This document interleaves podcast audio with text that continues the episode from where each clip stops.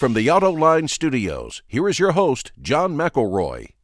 want to thank you for joining us on Autoline this week, where the discussion for today's program is going to be all about engines, but not just any engines, the 10 best engines that are out there, as determined by the editorial staff of Ward's Auto.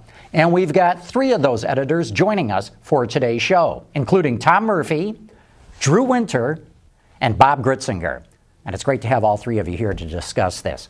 Great to be here. Tom, we've done the show a couple of times in the past, maybe more than just a couple. Bring the audience up to speed for those who may not remember or may not know how you go about selecting what you determine to be the 10 best engines out there. We only look at the engines that are all new or have been significantly improved uh, In the last year, you mean? within the last year for the 16 model year generally.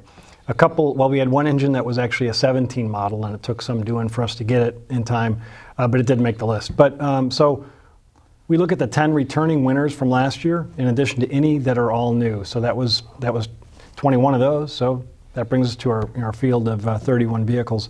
Price cap of $61,000 base price. So no exotic engines No are going to make the list. no. This is for the general public This- primarily. Yeah, yeah. And, and we always want to have a, uh bread and butter type engine, something something that is affordable that everybody can, you know, can can get. Um, and and also we do our testing without any dynos. We we drive them the way Americans drive cars, whether it's going to the grocery store, going on a road trip, uh, whatever. So and, and we do that in October and November. We drive them around Detroit. Drew, what do you do? You keep notes on these things? I mean, as Tom's saying, you're, you're not instrumenting these engines, but you must have some sort of checklist. Oh no, sure. We've, we've got it. We've got a checklist that we go through that we fill out after every drive, um, and we do have all of our uh, own little special drives that we do to to evaluate certain things. Sometimes certain pet peeves, and then of course there's an awful lot of uh, bantering and arguing in the hallways as well. So it's, That's always the best part of any kind of yeah, editorial absolutely. decision, right? Uh, the arguing that goes into it. yeah. You mentioned a pet peeve. What's one of yours?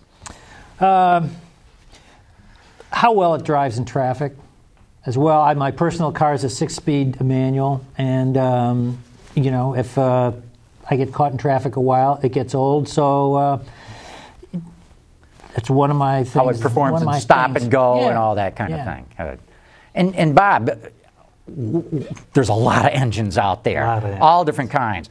What about hybrids? So what about diesels? What about electrics, pure electrics? The, uh, I think uh, Tom would point out it's not just engines anymore, it's propulsion systems. And so, indeed, we do have a number of the new propulsion kind of vehicles on the list and some that didn't quite make the cut. So, We had three hybrids. Um, That did well, make the list. and, we'll- list. and we'll get into those in a minute. for the first time ever.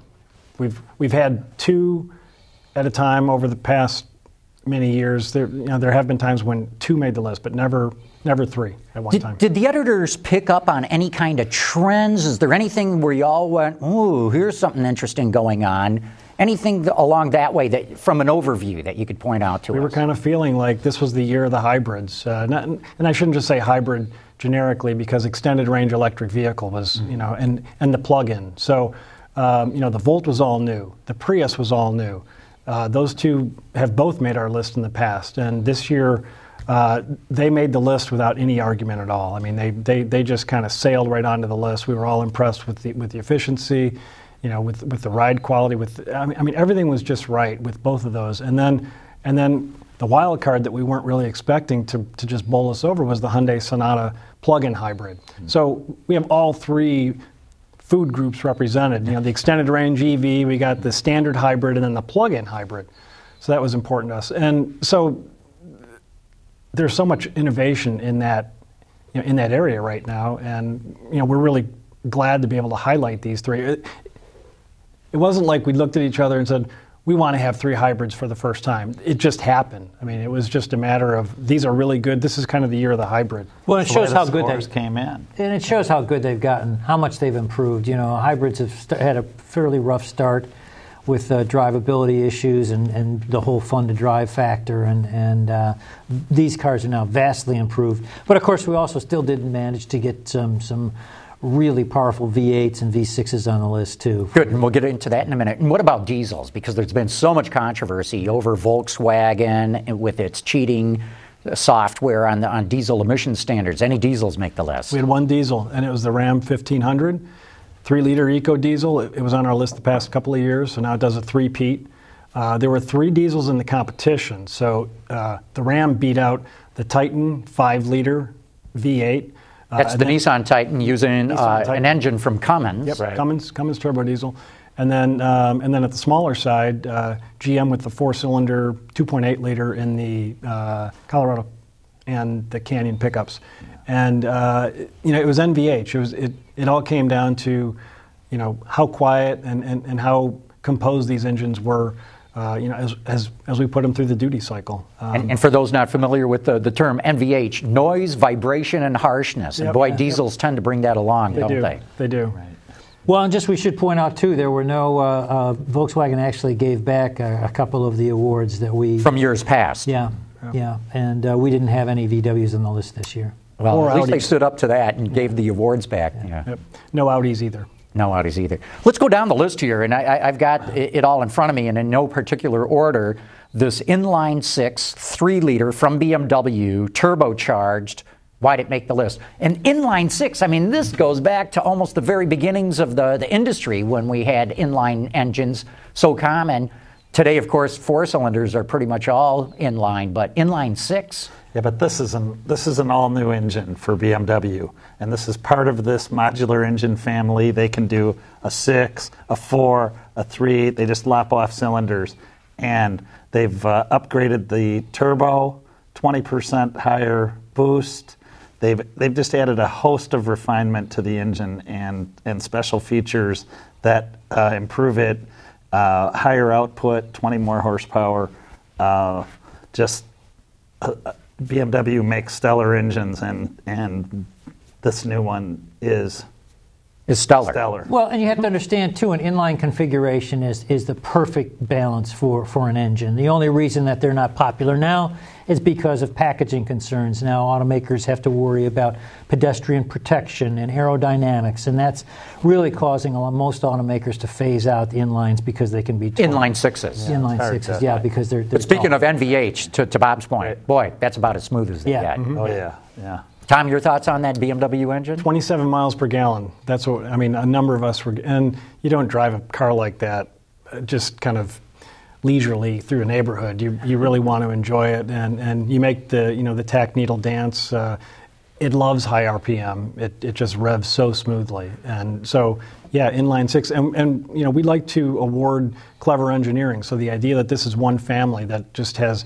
you know start cutting off cylinders, and now you're putting those engines in, into minis and into um, BMW X1, and so it's it's really uh, cost efficient and it's great engineering, and they're great engines. We had the other engines in there as well. We had the three cylinder in the Mini, and we had the four cylinder also in the Mini John Cooper Works, and that one was very close to to making our list. But still part of that family. Right. Still part of the family. Very interesting. Let's go down to the next one on the list a 3.6 liter V6 from Chevrolet. Or Chevrolet's using it, it's obviously from GM Powertrain. Yeah. But Drew, why, why'd this one make the list? Wow, I mean, it was. Uh, we haven't driven a V6 this good in a long time. I And, mean, and what, it what vehicles does this engine This go was in the Camaro, and it's also in the uh, Cadillac um, ATS. Mm-hmm.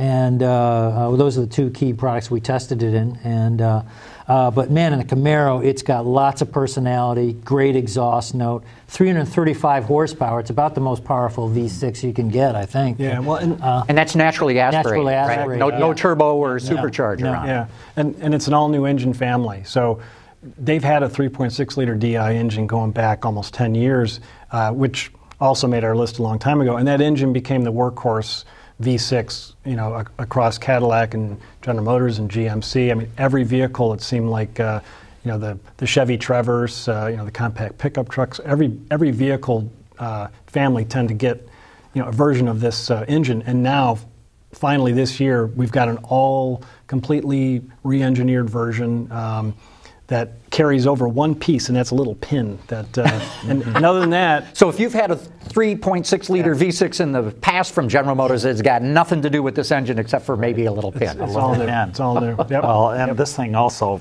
performs almost like a V8. If if you didn't know better, you'd you'd swear there was a V8 under the hood. The way, 335 horsepower. the way it sounds in that Camaro is fabulous. Okay, let's go to another V6 that you've got on the list. And I know this one's been on there forever, and that's the Nissan 3.5 liter V6. Drew, why does this keep making the list? Well, it, it, it made it for about 14 years in a row, and then I think the last year was about 2000. Seven year hiatus. Yeah. So, so it- from 95 to 2008, it made the list every year. And one of the problems was everybody was benchmarking that engine, and pretty much the benchmarks, and then then uh, uh, the, pretty much the benchmark started catching up with with the original benchmark, and so uh, it was off the list for all these uh, all these years. But then it came back, and this uh, it's really been smoothed out even more. Fantastic fuel economy, great performance, great mid-range torque.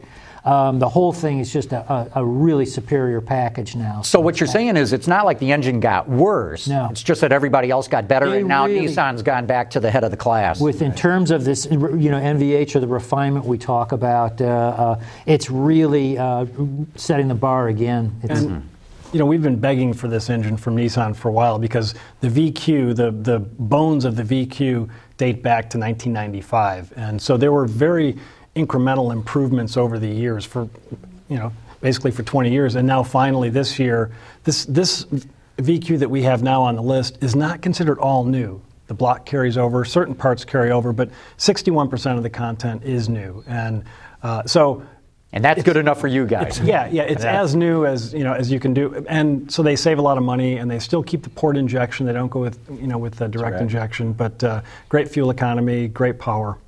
Let's Smooth, refined, yeah. let's talk about. Uh, you, you have a lot of four cylinders on the list here. What's this uh, 1.5 liter four cylinder? Uh, it also says 120 kilowatt drive motor. I got a feeling this is probably the new engine in the Volt. Chevy right? Volt, Chevy Volt. So tell me about that. That well, that engine family, they they call it the SGE, the small gas uh, small gas engine family, uh, that is going to be producing three and four cylinder engines, lots of new three and four cylinder engines, maybe even a two cylinder engine in the future, um, turbocharged and um, naturally aspirated. We had the turbo version in the Malibu, which was which is very good and very affordable. But in this case, naturally aspirated with a you know with a two drive uh, or, or a two motor drive um, in the Volt, and uh, we were just so impressed with how how how smooth and and uh, you know amazing fuel economy numbers. We were able to plug this thing in all the time, basically every day, because we have a charger at our offices. And over the course of about a week, uh, we were running up about 227 miles per gallon because we were, you know, staying Plugging out of all the the gasoline mode. Yeah, but from a consumer's point of view, what you're going to see uh, compared to the previous Volt is it has way more torque, way more power going from zero to 30 miles an hour. It really makes the car feel sporty and fun. You're the one who wants to know how it drives in traffic, exactly. so it's perfect. For Oh that. yeah, and it's it's it, and it's a terrific. Uh, it's the everything is smoothed out. It's it's the engine itself is 100 pounds lighter, which is a big deal. The battery is. Uh, 20 pounds lighter, but also in this, it, it, uh, the, the battery range has actually been extended from 38 miles to 53 miles. So really, you could just about anybody can do a full commute on only electric power. So it's a lot of fun to drive. Great electric distance, and then plus you can drive it forever with the extended range feature. So uh, this really, I think this is a game changer in terms of um, creating an electric car or a plug-in that is going to be attracted to people other than folks interested in EVs. So we had somebody who who took the Volt on a road trip, 227 miles, and still at the end of that, uh, be, you know, even though most of the trip was on gasoline, 44 miles per gallon, which is which is pretty darn good. Okay, let, all right, sorry, go ahead, Bob. I mean, everything that we liked about the original Volt is in this car, and everything that we didn't like is now fixed. it's, it's a great car. Okay, well, let's keep going. Let's go down to this uh, uh, 1.8 liter four cylinder with 53 kilowatt drive motor, and I got to believe that's going in the new Prius. Yeah. Tell me about this, Bob. What, what's your reaction? If you liked, it, it- there are people out there who love the Prius. They're they're just you know greenies, big time, and they're gonna love this car. Uh, extends the range. Um, uh, fuel economy, even when even when I was hammering it, I think only got down to 47 miles per gallon, a measly 47 miles per gallon. I wasn't even trying, and I got 61 miles per gallon in it. And what we noticed in a lot of the vehicles this year, and I know this is not entirely new, but the trend seems to really be spreading, and that is a lot of um, ability to, to pick your mode for driving. You can be, you know, if you really want to be efficient, then there's the eco button. If you just want standard driving, there's comfort or normal. then if you want a little boost, hit the power button. And, you know, it was, it's You can really it's pass on a two lane, you can do whatever you want. And it's just for the engine geeks out there, the engine itself is 40%, the thermal efficiency of the engine is 40%, which is the, a world best. Is, uh, so that's, you know, maybe the average consumer isn't concerned about that, but engineers, that's really big news. Well, that, you, you see that in the MPG numbers too. yeah, yeah. Yeah, yep. Okay, let, us jump down another one because we're still sticking with the four cylinders. This, uh, and this is very intriguing to me from Volvo going in the XC90. This two liter that has both a turbocharger and a supercharger. What do y'all think of that? You do it, you know, because you want the supercharger to get you off the line, and then you know the supercharger is going to basically run out of breath. So then the turbocharger takes over and carries you on into the upper, you know, the upper RPM. Uh, we just like the idea that this tiny engine can move a seven-passenger CUV that weighs 4,300 pounds. I'm sorry, more than that. Uh, it's heavier than that. I know that, but yeah, probably but- closer to 5,000 Yeah. pounds. yeah, yeah, it's anyway. Uh, great efficiency, and really, you never feel underpowered at all. And, and Never again, feel underpowered. I mean, it's like you feel. It feels like a, a you know a, a V8. Yeah, This is I- a tiny little two-liter engine that feels like a V8. Yeah. I, I loaded it up with four adults and all their gear and did a uh, 1,700 mile road trip. Uh, posted around 23, 24 miles per gallon and never wanted for power, whether off the line or passing on the highway. I mean, people have done supercharging and turbo- turbocharging, but this this hits it. This is perfect. Don't you think this is going to be a trend that we're going to see more of then? Absolutely. Turbos with superchargers. complexity. It's complexity, though. So, uh, you know, You, know, you can do it at the price point of a Volvo, maybe, but uh, you know, kind of bread and butter sector. I'm not sure about that. And uh, sticking with two liter engines, uh, but now we're going to talk of the Boxer variety, uh, this turbocharged Boxer that's in uh, Subaru. What, what, what's new about it? Why did it make the list? It's actually not new. It carried over from last year. This is one of only two returning winners. One was one was of course the the Ram uh, diesel, and now and, and now the WRX uh, with this two liter FA boxer um, that that is turbocharged that gives us 27, 28 miles per gallon, even though you're thrashing on it. Um, and we feel that Subaru has dealt with a lot of the raspiness of the Boxer engine. For you know, for many years, used to feel like a you know, Subaru may, maybe was a little too gritty or too raspy, but they've they've dealt with a lot of those NVH issues. Um, really enjoyable to drive, and you know this is a case of a you know a, a, a small and powerful engine, 258 horsepower. Uh, powering a smaller vehicle, so it, it's about packaging. You know, you can you can make a lot of power. You can make a small car seem really fast even with a small engine uh, you know, if you have the proper integration and you know, the right amount of boost.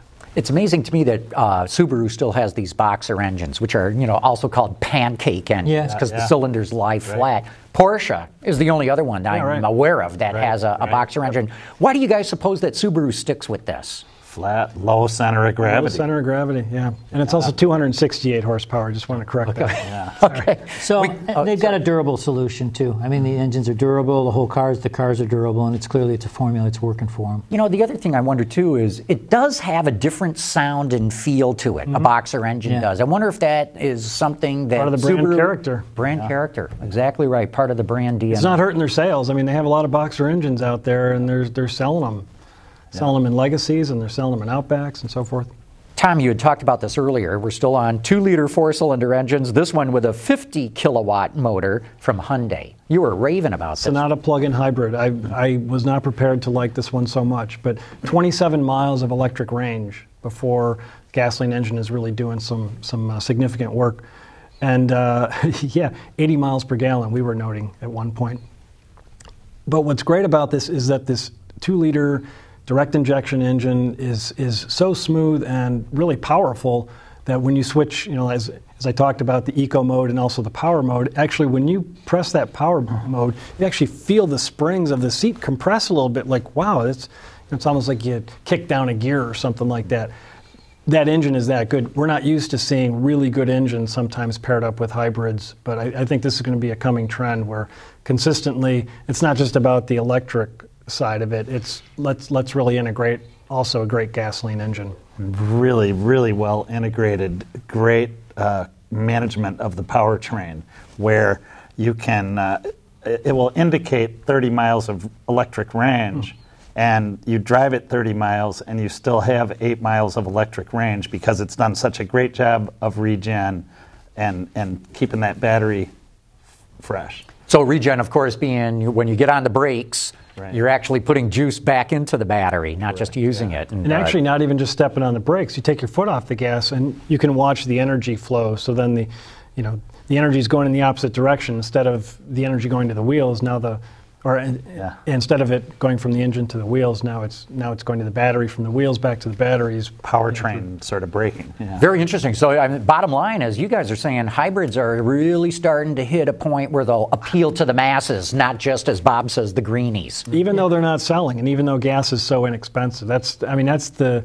that's the difficult uh, situation here. That uh, you know th- this is really a great time for hybrids and, and, and even electric vehicles, but the market I think is not quite right for it. Yeah. So when gas goes up, it will eventually. They'll be ready. There's Yeah. a lot of great, lot of great fuel efficient cars out there. Okay, let's talk about the V8 on the list, the 5.2 liter uh, dual overhead cam from Ford. Uh, what's that go in, Bob, and why'd you guys like it so much? Well, what did we have in that? 520 526 horsepower. horsepower. so is this Mustang GT 350 The GT flat 350. crank? Yeah. Flat plane crank. Flat plane crank, uh, great sounds. Uh, I believe I said just you know turn off turn off the sound system, turn on the symphony of the 5.2 liter V8. It sounds beautiful, and the power is there across the range. Any gear, it seems like And naturally aspirated. No Yeah. turbos or superchargers or anything. no tricks. Yeah. It revs to 8,250 RPM. Hey, I heard this engine's actually made in Germany. Do you guys know is that right? No, no, uh-uh, not at all. It's made across the river in, uh, In Canada? Essex, Windsor. Oh, yes. okay, good. That's where they do all of the all of the work on the block, as well as the uh, spray-in cast iron cylinder liner, the iron cylinder liner. Instead of doing a normal cast iron liner that takes up a lot of space, they're now doing the spray-in process that they used to do in Germany for the Ford GT. Now they've brought it in-house at their plant in Windsor. And they, they do that there, they do the honing, then they ship the block up to Romeo, and the engine is assembled there. Good. Well, I'm glad. I, I had been misinformed. Well, So- you, you may have confused it with the GT engine Okay, maybe that was it then. But clearly, I mean, it's so interesting to have this conversation go from hybrids and getting 70 or whatever miles per gallon to this just flat out, essentially what is a race car engine, right? I mean, this But- is a track but, engine. Uh, at one point, I think I got 19 out of it. yeah. It's, I'm not sure what I was doing, but it was wrong. Yeah. yeah. To put it into context, now, last year we had the General Motors LT1 6.2 liter V8, naturally aspirated, push rod V8 engine.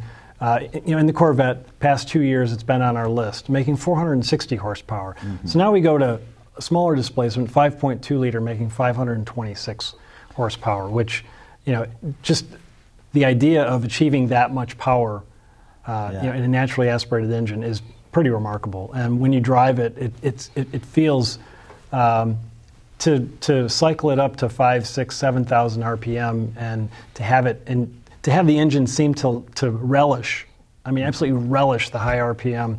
Is uh, it's just amazing to drive. Okay, so we, much fun. We're, get, we're getting down towards the end. We get we got one more engine that we've got to get to here, and that's that three-liter V6 diesel that uh, Fiat Chrysler is using. Mm-hmm. Uh, what'd you drive it in? Why why did it make the list? Drove it in the Ram 1500. Uh, it's a returning, Returning winner. engine. Third for the third year, I think. Three-peat, Three-peat, yeah. Three-peat, Yep. yep. And, uh, and it's all about refinement. You don't really even know that there's a diesel in that pickup until you go out and go to the pump. You could easily see this in an Audi SUV or, or, or any German luxury car. They use it in Maserati. Yeah. They put it in Maseratis. Wow. Now, this engine's actually made in Italy, is that It is right? made in Correct, Italy. yeah. And they had to, because the demand was so high, they had to rejigger some of the the uh, plant uh, sequencing, some of the some of the uh, manufacturing bottlenecks, as uh, Bob Lee described them. They had to work that out so they could get more engines shipped here to the U.S. for the truck. But in very high tech, uh, compacted graphite iron uh, block, and and um, lots of new technology, but really a really a smooth um, benchmark engine. Torquey, 420 pound feet of torque. 420. Yep. Yeah. And I want to say, too, uh, I, I think in the Ram 1500 pickup truck, I want to say 20% of them are It's not take quite that high. It's, Nah, it's close. We've, we've been writing a lot about that throughout the year. And Yeah. yeah, it's been cycling higher. Uh, but, uh, But more diesels than anybody else is selling. right, yeah. Well, for light duty, yeah. And in that sector, it's it's the perfect engine. I mean, we had two other diesels that we tested this year, and that was the you know the four cylinder and also the five liter uh, diesel in the in in the you know, yeah in the in the uh, Nissan Titan. Um, clearly, this three liter was so much better just because it you know the NVH was was ideal, and it still is tow you know it's it's still able to tow a big load, and we just really like that one. With that, we're going to have to wrap it up. Very interesting discussion about the 10 best, en- I, I, not the engines, pow, what'd you call it? Power Propulsion sys- systems. Propulsion, Propulsion systems. systems. Yeah. That's where we are. I want to thank you guys It's a new day, John. coming in here. Tom Murphy, Drew Winter, Bob Gritzinger. Great having you all here talking about Ward's Autos 10 Best. I want to thank all of you for having tuned in as well.